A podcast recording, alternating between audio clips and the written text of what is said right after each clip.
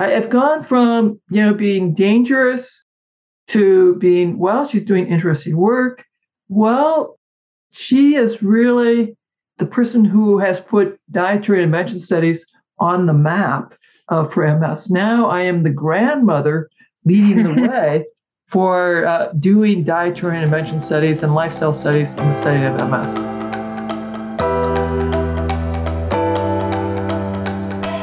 and welcome to Pursuing Health. I'm Dr. Julie Foucher, family physician and former CrossFit Games athlete.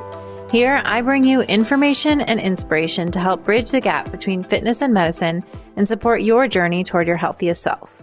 Thank you so much for joining me. Now, let's get started with this week's episode.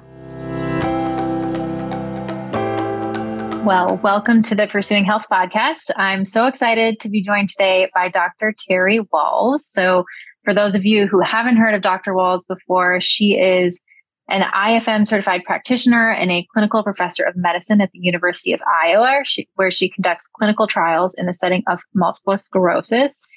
And in 2018, she was awarded the very prestigious Institute for Functional Medicine Linus Pauling Award for her contributions in research, clinical care, and patient advocacy. You may have heard of her book. She's an author and wrote The Wahls Protocol, a radical new way to treat all chronic autoimmune conditions using paleo principles, as well as an accompanying cookbook. So I'm excited. I've been, as I had told you previously, Dr. Wahls, I've been following your journey for many years when I was first in medical school and was just very inspired by the approach you took and how you've taken your own health into your health into your own hands and then used that to help advance the field of medicine and impact so many more patients. And I know you're just getting started. So thank you so much for joining me today. I'm really excited for this conversation. Well, thank you for having me. I thought we could start with some of the, you know, some of the basics of really what led you to a career in medicine in the first place and and why becoming a doctor was your path. You know, actually, I, I started out in art. I have a, oh. a Bachelor of Fine Arts in painting, and then decided uh, to go down the route of science. So I was going to go be a, a vet. But along the way, I ended up applying to medical school and uh, went into medicine, obviously.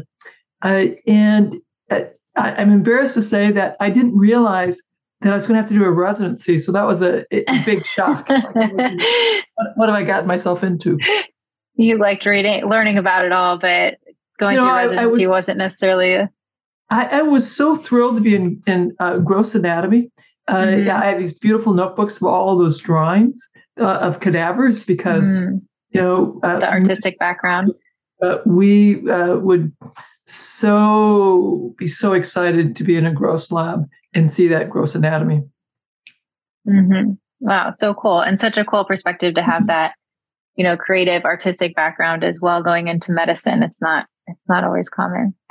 Um, so you decided to to go into medicine. You went through medical school and residency, and and were out in practice. And at some point, um, you started to become a patient yourself. So can you talk about what what it was like when you first knew that something was was not quite right with your body, and then and well, then how your journey began with MS? You know, in so in 2000, I, I developed weakness of my left leg I see my neurologist who says, you know, Terry, this could be bad or really, really bad. Mm. Uh, and by, and I'm like, okay, so what is really, really bad? Uh, and I'm thinking about the 20 years of relentless worsening of electrical face pains that I've had. Mm. Uh, and uh, those uh, had been diagnosed as trigeminal neuralgia and had been getting relentlessly worse uh, for literally 20 years. Uh, and I did not want to become disabled. So I was actually praying for a fatal diagnosis while I was going through the workup. And it took me about three weeks uh, wow. to get the diagnosis. And uh, it was multiple sclerosis. So, you know, I, I sought out the very best uh, MS center that I could find, and I mm-hmm. took the newest drugs. But, you know, I'm, I'm 45, and at 45, that's the age where the transition to the progressive phase of the illness is happening. Uh, and so for me, I was transitioning. Yeah, and, and within three years, I, have had only one relapse, uh, a transient weakness of my right hand. Um, but otherwise, it was this slow, progressive decline. And my physicians uh, told me that uh, I needed walking sticks, and then said, "No, what you really need is a total recline wheelchair." Uh, and, and you're, you're, you know, you're 45 and a so practicing doctor. Yeah. I'm 48, 48. Okay. At, at, that point, and and um, you know, having explained this to my kids, um, I'm uh, the head of ambulatory care at the VA, uh, and I'm explaining to my staff that yes, I'm in a wheelchair, but it's all going to be fine. Um, and uh, if, if I didn't want to resign my leadership role, I had to at least pretend everything's going to be fine. Mm-hmm. And so over and over again for the next two weeks, I kept telling everyone everything was going to be fine. I would say it with a, a lot of confidence. And what was really interesting was that after hearing myself say that confidently for two weeks, I actually began to feel pretty confident that things were, you know, everything was going to be fine. Mm-hmm.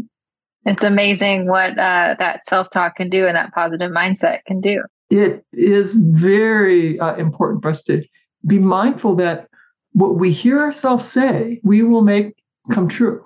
Mm-hmm. And so if we um, are talking uh, very negatively about our future and ourselves, we will make that that come true as well. Mm-hmm. Our words are so powerful. That's so true. So, you know, obviously this had to have, have been really scary though at the same time. You know, you're trying to navigate this and and no, also it's, see, it's certainly frightening. Um, you know, before being a physician, uh, know, I was an athlete. I competed in full contact taekwondo. Um, I ran, I ran marathons, skied marathons, uh, uh, did long distance biking, uh, and so we had done a lot of camping and wilderness travel uh, and sports with their kids. And so now I'm having to reimagine that life. Uh, and every year I, am pulling back on what, what I can do. And uh, what does it mean to be a parent? What does it mean to, mm-hmm. uh, um, uh to your spouse? Uh, that was a lot um, to have to navigate. Um, and of course, in my heart, I am terrified Mm-hmm. Uh, am I going to be able to continue working? At what point uh, will I have to stop working? Uh, I don't want to be a burden to my family. Um, uh, it, it's a, a, very disturbing future. On the other hand, you know, I, have got my my my young kids. You know, I, I can't just give up. Mm-hmm. Mm-hmm. Uh, and so I spent a lot of time thinking about, okay, um, what am I modeling for them for when they have their difficult times in life. Uh, and so I was like, okay, I, I got to get up, do all that I can, uh, uh, go to work, do the best that I can. Uh, uh, that was, uh, but but I assure you, I, I, was certainly struggling with with depression, with grief, with despair. But mm-hmm. you know, I couldn't really talk about it, and I was going to project a lot more confidence for my family and for my work. And then at some point you you know you're doing everything you can but at some point you decided you know I, there's got to be something more you were you know looking yeah. at the conventional path for ms and what what opened your eyes or what inspired you to start looking for additional answers so you know so the sequence uh, in all this is I, am diagnosed with ms i uh, do what many of us do so you know i go to uh, pubmed i'm reading uh, review articles uh, and you know, it's a progressive disease. Uh, people uh, leave the workforce um, uh, uh really quite early. Uh, and I'm just getting more and more upset. And, and my wife says, Terry, you got to stop reading. It's just getting you upset. And that's how we, we got into we'll find the very best MS center. You'll see the best people. Let them take care of you. And then my um, specialist suggested uh, the work of Ashton Embry and Loren Cordain. Uh, and so I read uh, Loren Cordain's uh, papers, decided that, you know, it, it, the, sound, the science seems sound. So after having been a vegetarian, low fat, very low fat, and, I'd been basically following the swank diet, I was like, oh, well, okay, I will go back to eating meat. Mm-hmm. So I gave up all grain all you. Loren Cordain was um, he had done the original research on the paleo diet. So you were paleo diet, and, and you know his fir- his first papers were the- uh, all theory based. There were no clinical trials. He he advocated for um, uh, taking nightshades out, grain and legumes out. Uh, on uh, it called it um, uh, a, a, lower lectin diet, and it was for people with rheumatoid arthritis. Mm. So I, I read that like, uh, okay, I'll I'll try that, and, and then I thought, well, I don't know how long it will take to for my brain and spinal cord to repair itself, and maybe it can't. Maybe all I'm doing is slowing the decline, or maybe all I'm doing is stopping the decline. Mm-hmm. So I, I implement this diet uh, in 2002. I'm still walking around at that point. I can't okay. jog anymore. Uh, I'm swimming. And the next year is when my physician says you need a tilt recline wheelchair. And so that's pretty tough. Mm-hmm. Then I decide that what I'm going to do is I'm going to start looking for off label studies uh, uh, of drugs that have FDA approval. Uh, and, and, that's pretty hard to search and, and find much. Mm-hmm. Uh, and then the next year, so uh, it's now um, in 2004, I had this big aha like, you know, maybe I should look for things that I could access. So I start looking for uh, supplement studies, and I decide that because I, have had only one relapse, otherwise I just have this slow, relentless decline. It looks more like progressive MS. Mm-hmm. It looks mm-hmm. more like uh, neurodegeneration, as in Parkinson's or Alzheimer's. So I'm reading the mouse models of neurodegeneration. I'm reading uh, the mouse models of uh, progressive MS, and I am looking for uh, common themes. And I decide that mitochondrial dysfunction is present uh, in Alzheimer's and Parkinson's, and, and though uh, in ALS and Huntington's, and though no one's talking about it for MS, I decided, you know, I, I think it is. I, I bet it is a factor. Mm-hmm. I, and so then my next leap is, well, what are the supplements that have been helpful for uh, mitochondria? And again, that takes takes a while. Um, I, I, find uh, creatine, carnitine, coenzyme Q, uh, and I uh, add those supplements. And yeah, about six months into this, I'm I'm no better. I have you know severe fatigue, uh, certainly by ten in the morning, and I'm like, I'm wasting my money. Mm-hmm. You know, I get disgusted. I stop those supplements, and, and you know, I, I, 24 hours later, I, am really struggling. The next morning, I, I I really can't get out out of bed and go to work. And then on the third day, Jackie comes in and says, "You know, honey, I think you ought to take your supplements again." Mm.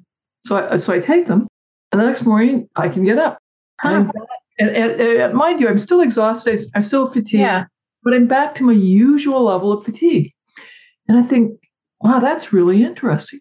So two weeks later, I do the same thing. Mm-hmm. I stop my supplements. And, you know, on the second day, I, I can't go to work. I, am exhausted and I'm real, I, can't function on the third day. And then that evening, I take my supplements. And the next morning, I'm back to my usual level uh, of energy. Uh, and so now I'm feeling optimistic. Yeah. Okay. Got some, you know, some real data. you know, this is really interesting. Mm-hmm. And even if it's not making me better, it's clearly doing something for me. Mm-hmm. And that it's, you know, I feel a whole lot better with that, the, the CellCept that I've been taking, which is, you know, um, a, a immune modulating compound and you know, maybe uh, sort of gray. I, I, bruise easily. I have uh, mouth sores. Um, but you know, I was thrilled to take it because what function I had w- was so valuable to me. Mm-hmm. So, and now I'm like, okay, my supplements are doing something for me, and I'm figuring stuff out that my neurologist isn't bringing to my attention, that my primary care doc's not bringing to my attention, and now I'm really excited about reading the basic science. Mm. And, and I'll and I'll tell you, you know, I'm not a basic scientist. I don't have a PhD. I'm not a neurologist. So reading these studies was really hard work. Mm-hmm. Slow going. Yeah. It's a slow slog, but I, I'm excited to be reading these studies. I, am also on the institute, uh, the, on the institution's institutional review board, which reviews and oversees uh, research Mm-hmm. So now I I tell that group, give me all of your brain related stuff. Mm, there you go. The studies I want to read. Um, I want to read what they're doing. I want to get more comfortable reading the science, and you know I'm I'm slowly you know adding a, a few a, a, new supplement now and then, uh, and you know I I um, added and, and, I have very minimal expectations. I just want to know that I'm not making myself worse. Mm-hmm. And there is a plausible um, mechanism of action that this supplement might be helping my mitochondria out in some way. Mm-hmm. Uh, and so, you know, this is 2005, 2006. Um, I'm continuing to decline. Um, by 2007, I, I, I really cannot sit up. I can't sit in a in a regular chair. Mm-hmm. Um, when we uh, drive up to Wisconsin, which is a six hour drive, mm-hmm. um, we we fully extend my chair. So we were in a, in a, in a captain's chair. So we're, we're mm-hmm. uh, reclined back. We have elastic straps that that hold me in. We take a portable zero gravity chair because I can't sit upright uh, in a desk chair um, or a table or a chair at, at a table to eat anymore. So I, I'm in a zero gravity chair, so I'm reclining uh, way back. I can't go out to restaurants anymore. I can't go out to a movie theater anymore because I can't sit upright. Mm-hmm. Um, and I, I, would also say that it's clear to me that I'm on track to become bedridden by my illness. I'm beginning to have some problems with um, brain fog. So I think it's likely I'll uh, become demented and I'll have to stop working uh, due to the, the, brain fog issues. And my trigeminal neuralgia has been getting more frequent, more severe, much more difficult to turn off. Mm. And so my, my fear, Julie, is that, you know, when it turns on, and light triggers the this intense electrical mm-hmm. pain uh, down to my mm-hmm. jaw. Uh, sound will do that. A breeze on my face will do that. Speaking will do that. Swallowing will do that. Mm. So now when it turns on, I go in uh, to the pain clinic. I, I get these uh, injections, uh, and I go in every day. And I go to the infusion center and get uh, high dose Solu-Medrol. Mm. Uh, and it used to be that three days of Solu-Medrol and two trips to the pain clinic would turn it off. Uh, in 2007, it took five days of Solu-Medrol to turn wow. it off. And so I'm thinking, like, um, there will come a time when it will not turn off. And then I'll be left with um, the trigeminal neuralgia permanently on. Uh, and, you know, at, at that point, uh, Jackie and I had uh, some pretty intense conversations that um, we changed my durable power of attorney and my living will to make clear that if I stopped swallowing and, I, and if I stopped talking because it, it was in you know in um, intolerable pain to do so, mm-hmm. that there'd be no IV fluids and there'd be no tube feeding. Wow. And that gave me you know tremendous comfort to know like okay it, it would eventually stop. Wow.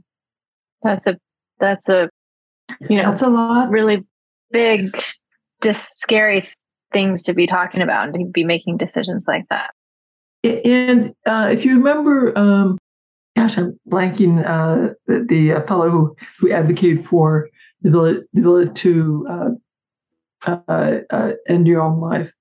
Uh, the number one uh, cause or, or, or, diagnosis that people came to him because they wanted to end mm-hmm. their life was MS related uh, trigeminal neuralgia that was permanently on. Wow. Yeah. Incredible pain. Wow.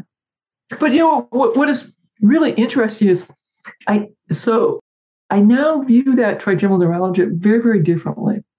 So for for 27 years, my trigeminal neuralgia, you know, would, would turn on horrific levels of pain. Uh, and then in 2007, I began to learn how to, when you know, I redesigned my diet and lifestyle and, you know, radically changed my health, that my, my pain stopped. Mm. And now I that when if I accidentally, you know, come to your house and you accidentally gave me gluten, dairy, or eggs, in six to eight hours, my my pain would turn on again. Mm. And now I know that my trigeminal nerve is this very sensitive barometer of the level of inflammation in my brain and mm. how happy my microglia are. Mm-hmm. Uh, and so now I see this as this amazing tool and feedback that what's going on with my diet and my self care routine. Mm. If the sensation of my face is changing, uh, then I'll have a conversation with myself and with uh, my family. Like, okay, what do you? How do you think I got contaminated? Yeah. What do you think is going on with my self care routine? Uh, am I slipping up? Am I doing too many eight o'clock in the morning meetings? Am I? Mm-hmm. Did I uh, uh, uh fail to do my saunas and my uh, ice baths? Uh, am I slacking off? And that over time has allowed me to create a, much more precise diet and self care program for me. Mm-hmm. It's now how I teach my my tribe that they can use their and I call them biosensors. Mm-hmm. Your symptoms will give you feedback. If you will really dial in and pay attention to what are your symptoms, mm-hmm. and then really dial in and think about okay, what does your diet and self care program look like right now? Could it be improved? That's amazing. And I love just how we talked about before how you can turn it into a positive, even though it was, you know, the worst pain you could imagine, now you're seeing it as wow, this is something that can give me information. Um, and and to to coach people that their symptoms give information instead of being this, you know, terrible thing. Um, to see it as only a negative.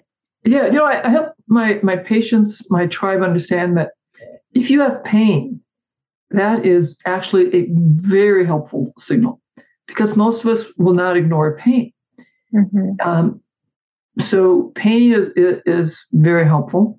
Um, if you have uh, a mental health symptom, we tend to minimize our mental health issues. We tend to not have much insight.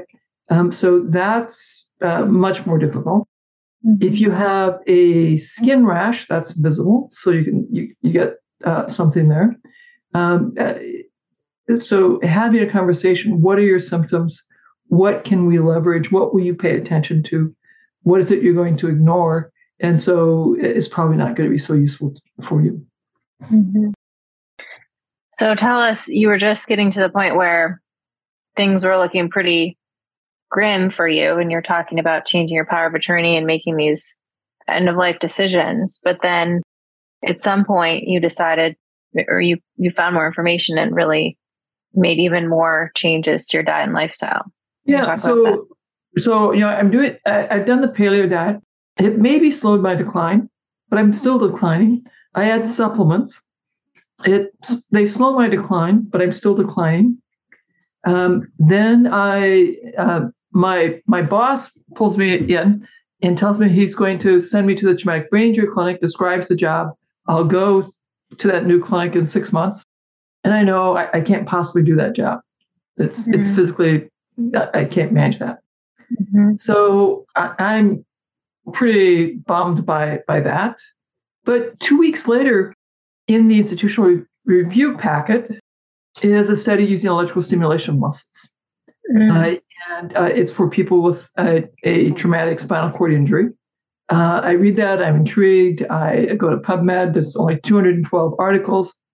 Uh, I, I read all their abstracts, it doesn't take that long. Uh, and I convince my physical therapist to let me try it. Okay. Because um, uh, he he knows he could grow bigger muscles for me, but he doesn't know if my brain could talk to these muscles. Mm-hmm. And so he might be making it harder uh, to have the the limited function that I have. But he does let me have a test session. It hurts bad, really bad, but mm-hmm. when it's over, I feel great. And so we begin doing uh, the electrical stimulation as part of my physical therapy. Okay. At, at about that same time, I discover the Institute for Functional Medicine. Mm-hmm. And I'm intrigued by that. And I see they have a course on neuroprotection. So I order that course, uh, which is um, uh, audio synchronized PowerPoint slides and a big notebook uh, of cases. Mm-hmm. and uh, I, I go through that in the midst of my brain fog. So this is not easy stuff. There's a lot of mitochondria. Yeah, a lot of biochemistry. I'm very excited about that. I have a longer list of supplements, and I add them, and I'm and I'm happy to take them. And then, so you know, I'm, I'm doing that over the summer, uh, and then I have this really big aha. And now I'm actually quite embarrassed about how long it took me to have this aha.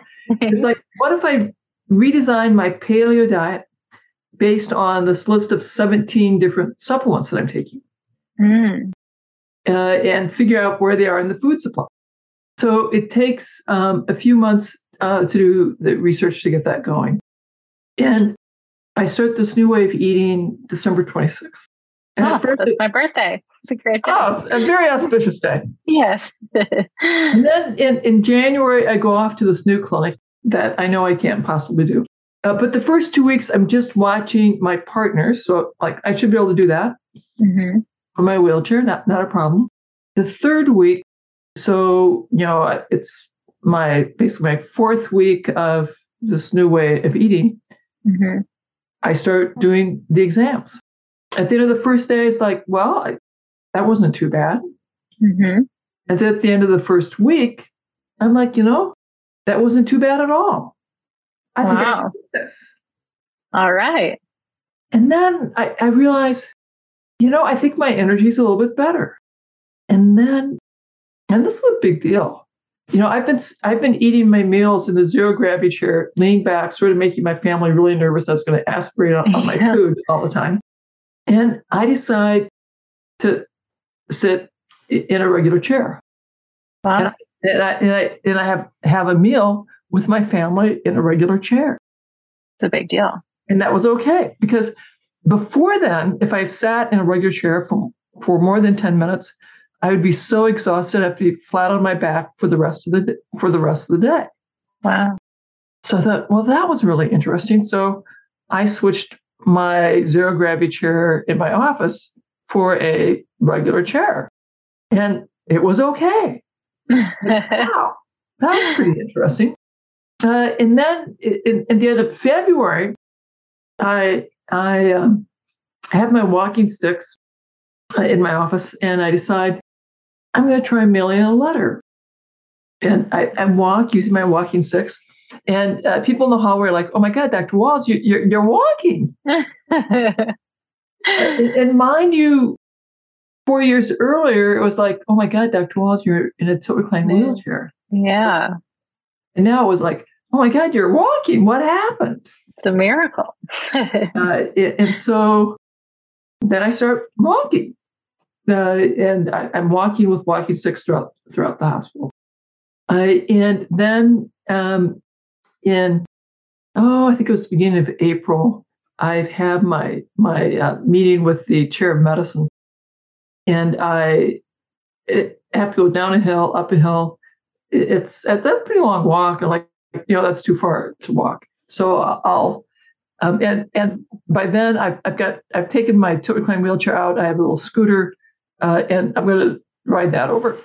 But my scooter dies mm. going over, uh, and so I disengage it and I push it up the hill. and I leave it by the um, uh, entrance. Uh, and they offer to call the patient mobile. I said, uh, "How long will that take?" Well, I'll have to wait another half hour, but I'm but I'm already late um, mm-hmm. um, uh, because you know I, I, did not plan on having to push my wheelchair up the hill. So I go, no, I better walk. So I, I walk slowly and I, and I, get to my uh, chair's office and ex- explain to him that I'd pushed my scooter up the hill and I walked over. Mm-hmm. Like, you what? uh, and, and, so I, I explain uh, what ha- what what had happened. Um, I show him my electrical stimulation device. I uh, talk about the diet uh, changes, uh, and he he's thrilled. Mm. And it says, Terry, I want you to do a case report uh, with your treating medical team. This is just so important.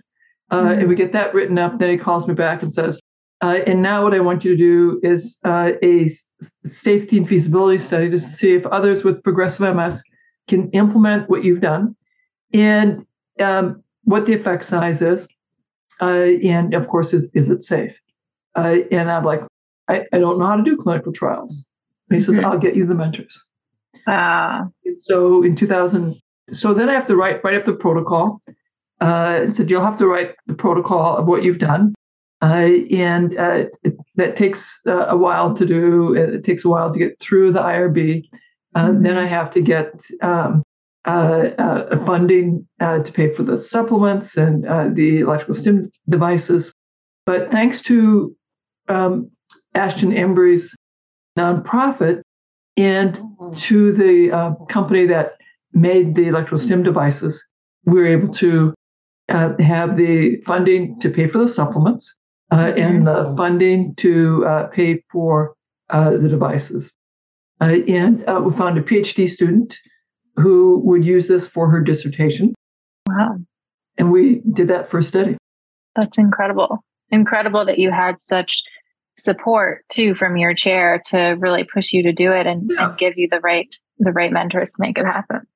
And the chair of um, the chief of staff at the VA uh, gave me the time from clinic so mm-hmm. I, I could, um, you know, a couple days a week go run our study visits uh, and make this happen. Incredible. And what have you, I know your, you know, research is still ongoing, but so far, how have, I know you've done a so, lot of research on this. How? So the, the first study, we had 20 folks with secondary primary progressive MS. They were between a cane and a walker in terms of that's how disabled they were. Mm-hmm. Uh, they had really quite severe fatigue. Um, uh, fatigue score ranges from one, no fatigue, to seven, total fatigue. Uh, was 5.38, so really quite severe. Mm-hmm. Uh, and we're able to show that, yep, people could uh, radically change their diet. Uh, they could begin the mantra based meditation. they could exercise. They could do their e stim. Um, so, yes, they would do all of this. The biggest side effect was if you were overweight or obese, you lost weight. Uh, and actually, if you were overweight or obese, you lost a lot of weight very rapidly in the beginning, and then, and then it slowed down. Uh, nobody became underweight. Uh, we had one person who had to withdraw because of continued cognitive decline, and that, that's a, a common uh, occurrence uh, in progressive MS, continued mm-hmm. cognitive decline. We're able to have uh, remark the fatigue severity score dropped by 2.38 points. Wow. 0.45 is clinically meaningful. So uh, that's a that's huge. Huge. The uh, quality of life score and short form 36 energy and general health improved by 14 and 17 points. And the clinically significant uh, improvement uh, is five points. So, again, a, a huge uh, improvement in quality of life. And um, at uh, anxiety, depression uh, scales on the Beck um, Anxiety Index, Beck Depression Index, uh, they both improved. The um, uh, verbal and nonverbal reasonings uh, both um, improved. and we have to think about the fact that you would anticipate worsening cognitive decline over that 12 months. You anticipate mm-hmm. a 10 to 20% worsening of their uh, cognitive scores. In terms of walking, uh, again, you want to think that 10 to 20% worsening every year, mm-hmm. but half of these folks had clinically meaningful improvement. So, as a group, the um, uh, the uh, uh, walking uh, was stable. Okay. in hand function was stable as a group.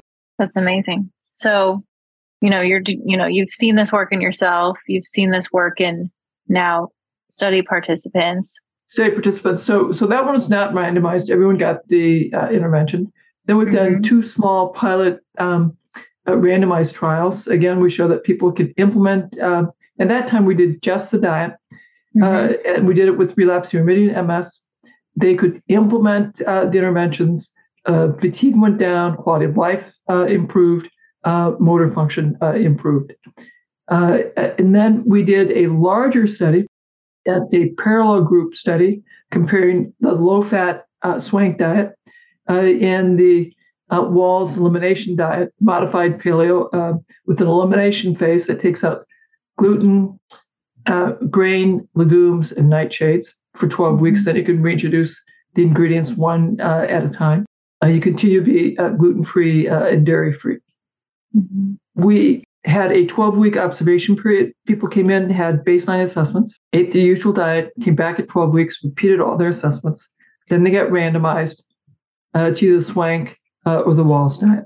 Mm-hmm. Came back at 12 weeks for repeat assessments and then again at 24 weeks for repeat assessment. We're able to show that for both um, the swank group and the Wahls group, fatigue was reduced. For the modified fatigue impact scale, the Wahls group was significantly more reduced uh, than the swank group, but it was helpful uh, in the swank group as well. Mm-hmm. Quality of life improved uh, in, for both groups, but again, quality of life improved more for the Wahls group than the swank group the walking endurance, how far you could walk for um, six minutes. Mm-hmm. Neither group changed at 12 weeks, but at 24 weeks, uh, the Wahls group uh, had uh, clinically significantly more walking endurance that that uh, okay. was clinically significant. Although the p-value between the Wahls and Swank group was 0.08, so it's a trend. It's not not quite mm-hmm. statistically mm-hmm. different. Sure. The um, working memory uh, symbol digit modalities test. That, interesting enough, was better for the swank group at 12, 12 weeks, but was uh, equivalent for Wahls and swank at 24 weeks. Wow. So, so yeah, continue. The, oh, the, the, common theme um, we we asked the people doing the swank diet to have at least four servings of uh, vegetables a day, and we asked the folks doing the Wahls diet to have six to nine servings of vegetables a day. So I, I think the common theme for both is we ask both groups to reduce the added sugar, reduce the processed foods, and mm-hmm. eat more vegetables. Mm-hmm. Kind of common common variables that I think almost anybody would agree with are going to be healthy, a part of a healthy diet. Um, so I'm I'm curious about what the response to this has been like because now not only are you sharing your story, you've got you know research you know, increasingly more vigorous mm-hmm. research studies to back up um, what you're doing. But I know it hasn't been easy for you. And initially, this was this was met with a lot of skepticism. So how is that? How has that been? For you talking to your colleagues or talking to others who are, you know, specializing in MS care? So in 2009, I was um, severely criticized, roundly condemned. Uh, uh, my message was considered dangerous um, we and it was controversial even here at the university. Mm-hmm. Uh, I was banned as a speaker by the MS Society, um, but you know I kept.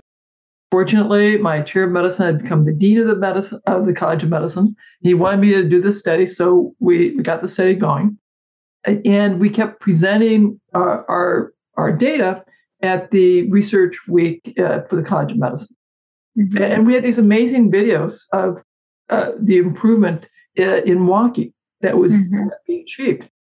Uh, and we had a very hard time getting our first paper published because it was a complicated multimodal intervention, but we finally did. Mm-hmm. Uh, and then you know, we've since published uh, uh, four papers out of that first study. and, and and then we got our next two pilot studies. We got those published. Um, then we um, are we published more uh, theory uh, pieces, uh, and then we got the Swank study uh, published, as uh, known as the WAVES uh, trial, Wahls versus mm-hmm. Swank. And now we are finally into much higher impact journals, and we are presenting this data at the um, leading MS research scientific meetings. And our work is now being cited. We've been cited by I believe, 155 uh, different uh, um, um, uh, journals now, the, the original mm-hmm. study. So I have gone from, you know, being dangerous to being, well, she's doing interesting work. Well, she is really the person who has put dietary intervention studies on the map uh, for MS. Now I am the grandmother leading the way for uh, doing dietary intervention studies and lifestyle studies in the setting of MS. Uh, and now I, am on the uh, part of the uh, nutrition uh, committee on the MS Society. And our, which I wonder if there even was a nutrition committee, yeah, you know, was. 15 years ago. and, and I'll tell you, there wasn't. The MS Society created the Wellness Conference in 2014 when my book came out, uh, The Wahls Protocol, first came out in 2014, it created an uproar because mm-hmm. it was a bestseller. Uh, and so their constituents were, and they follow what their constituents are saying in social media. And so there's all this conversation about these new biologic drugs. And then when my book came out, all of that conversation was immediately dwarfed by the Wahls Protocol, the Wahls Diet, Dr. Terry Wahls. Mm-hmm. Uh, and so uh, that summer, they they decided they needed to have the Wallace uh, um, retreat, uh, and their because their donors were demanding it, mm-hmm. and their donors wanted to see to it that I'd be at that conference. So then they had to track me down, uh, ask me would I attend.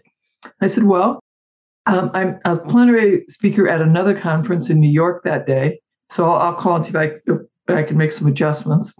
But you need to unban me. I can't come to your conference as a banned speaker.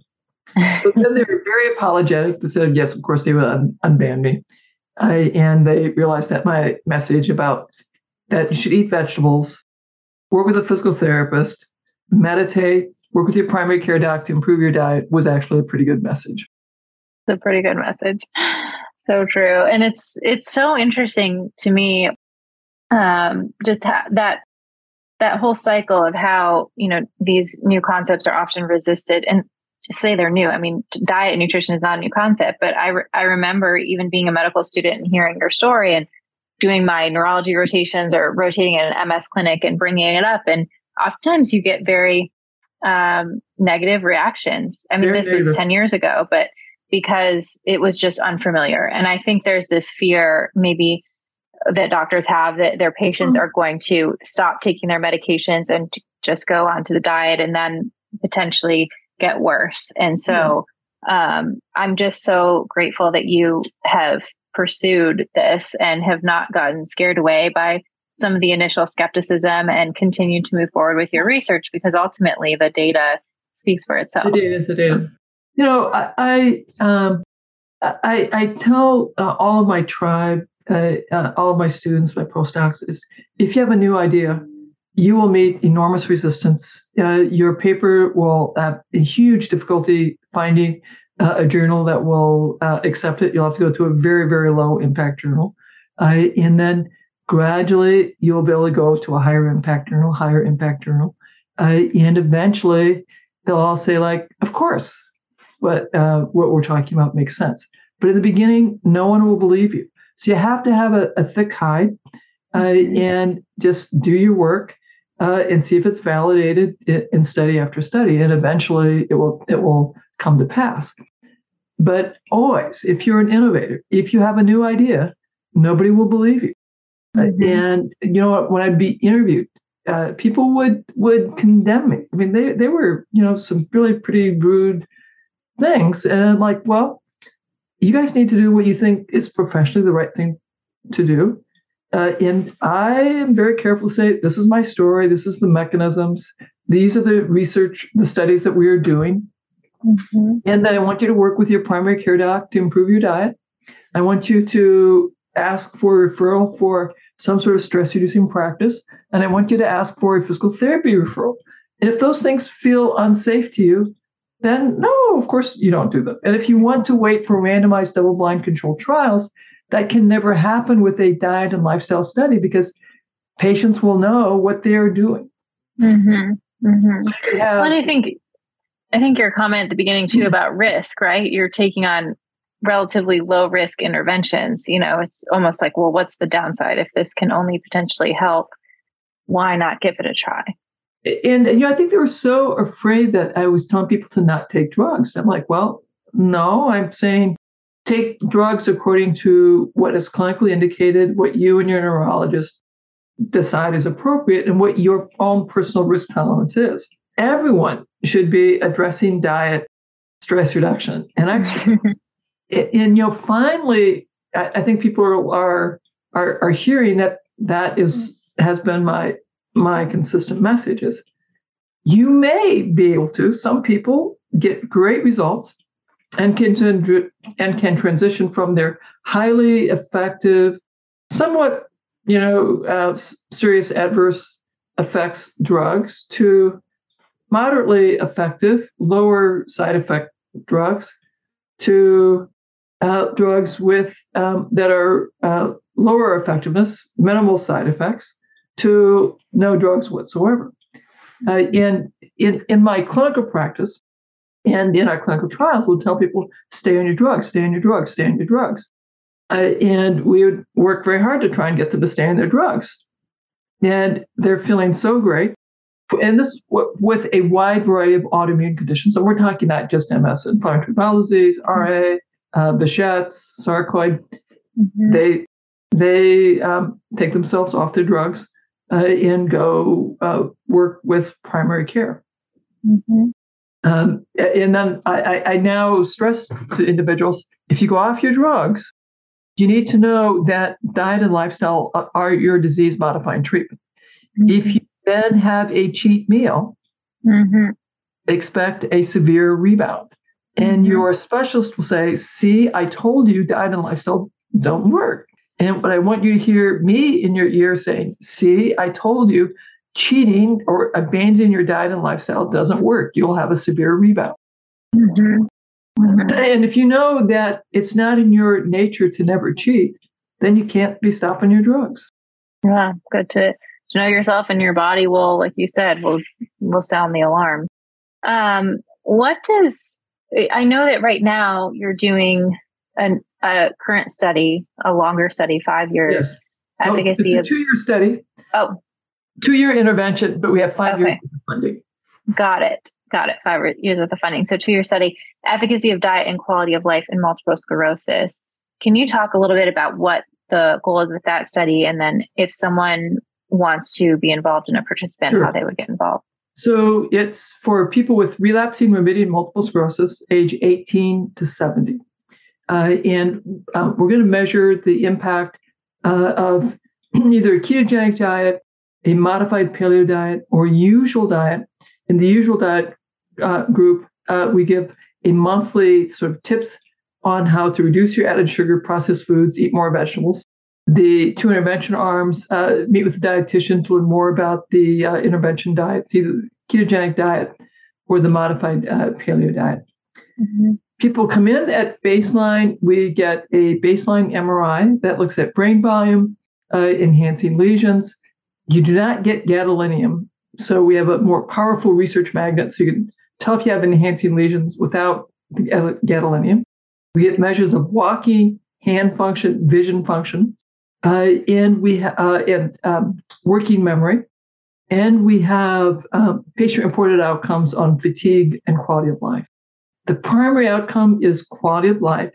The secondary outcomes are um, brain structure, and particularly interested in um, brain volume loss. Because if you have MS, this is accelerated aging of the brain. Brain volume loss uh, occurs three times as fast in the MS patient as compared to the healthy, uh, healthy controls. So, one of my hypotheses is that if you improve your diet, we can get you back to healthy rates of aging. Mm. That, that will be huge. Even if we get close, that mm-hmm. will be huge. Uh, and I, am very hopeful that we can reduce the number of enhancing lesions. Uh, that's going to be hard, harder to measure because the drugs are so effective at treating mm-hmm. off enhancing lesions. I'm not sure we'll be able to see that but we but those drugs aren't very good at slowing brain volume loss. I'm very hopeful that diet will slow brain volume loss. Uh, and then um, we'll be looking at uh, diet's effect on uh, walking function, hand function, uh, vision function, and uh, working memory. Uh, and we'll also will be measuring effect on anxiety and depression. And for MS, anxiety and depression are very, very common. Um, many, many people, the vast majority have fatigue. The vast majority have some level of anxiety and depression. And um, there's more uh, awareness that uh, working memory is impaired uh, and uh, we're at much greater risk for cognitive decline. This will be the largest, longest study um, that's been done in the setting of MS. Um, so we are very, very excited about that. I, I, want everyone to know that it's quite possible because we know that people who volunteer to be in dietary intervention studies do that because they want to improve their diet. So always, always, the usual care group improves their diet. They're not eating the standard American diet. They're they have a, a much better diet. So the, and the fact that we're going to give the usual care group some uh, tips and resources to improve their diet. I think it's quite possible that we'll have the ketogenic group improve, we'll have the uh, paleo diet improve, and because based on other dietary intervention studies, we anticipate that the usual care group will, is also going to improve their diet as well. Uh, and so it's it's quite possible that all three groups will improve, and that we may not be able to show a difference between the, uh, all 3 mm-hmm. But uh, because many of these uh, drug studies uh, have included MRIs in these same measures, we'll be able mm-hmm. to use the placebo arms of these studies that are happening at the same time uh, as a, another uh, comparison group as well. That's great. That's great. And how, if someone wanted to participate in the study, where would they go to get involved? So uh, the the um, Oh, and I'll make sure you have this in your show notes. So the easiest thing to do is to go to terrywahls.com.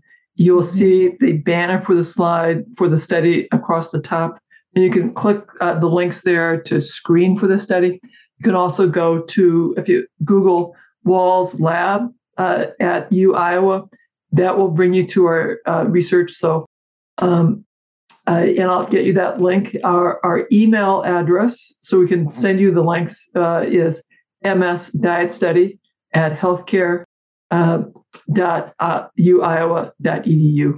Perfect. We'll definitely link those in the show notes. And as we're wrapping up, I feel like there's so many more questions I would love to to ask you, and love to just hear more about sort of your what you've discovered as your daily routine and self care practices that are the essentials for you um, I usually close with three questions. And the first one is What are the three things that you do on a regular basis that have the biggest positive impact on your health? So, you know, maybe three practices that you've found to have the biggest impact as you've gone down this journey yourself.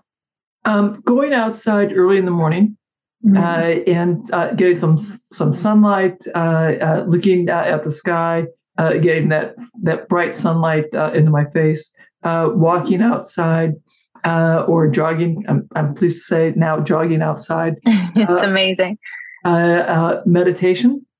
Uh, mm-hmm. the other thing that I like, um, I like doing um, saunas uh, and cold showers, ice baths. Mm.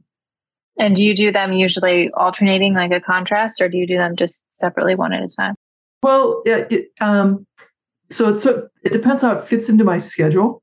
Um, mm-hmm. So I like doing a sauna and then uh, following that with a cold shower. Um, sometimes I don't have enough time, uh, and I'll just do uh, a, a, sauna uh, in the evening, uh, mm-hmm. and then uh, my cold shower. but I really like doing that in the morning. I love that. What's is there one thing that you think would have a big impact on your health, but you have a hard time implementing it, or something that you tend to to not be able to incorporate as much? Well, I I like exercise a whole lot. And so, one of the things that I struggle with is uh, doing enough uh, uh, meditation. So, mm. I, the amount of time I spend meditating tends to wax and wane. Mm-hmm. I, and so, I would rather be exercising than meditating. Uh, so, I have to keep reminding myself that no, no, I, I sleep better if I uh, meditate. Mm-hmm. Yeah, and some exercise can be a form of meditation too, but always always difficult to to play that game of what's most important as you're thinking about, you know, sleep, exercise, meditation when you only have a little bit of time. Now, the other thing that, that I have discovered is uh, it, it, it, was great when I retired from the VA. I had more time to do this. Um, so I could indulge in taking an hour and a half uh, for my self care. And some days I'll do two hours of self care uh, in the morning. Uh, and mm-hmm. very occasionally I get two and a half hours in. Mm-hmm. Uh, but if I don't do that, my face pain is more likely to turn on. So over time, I've realized, yeah, I don't feel like doing that. But if I don't, I am more likely to have my face pain turn on. Mm-hmm. Yeah, nothing like that as a as a feedback mechanism. All right, last question is what does a healthy life look like to you, Dr. Wahls? Um, you want to be connected to family and friends. Uh, if you are lonely, that is so inflammatory. Um, I also want to have a clear purpose and mission in life. Um, uh, I find that exhilarating uh, and joyful. Uh, and um, then I, I want to eat plenty of these non starchy vegetables, exercise, get outside. Um, I love being in my garden. Uh, I love uh, picking berries, uh, planting uh, new berry bushes, uh, new trees for our orchard.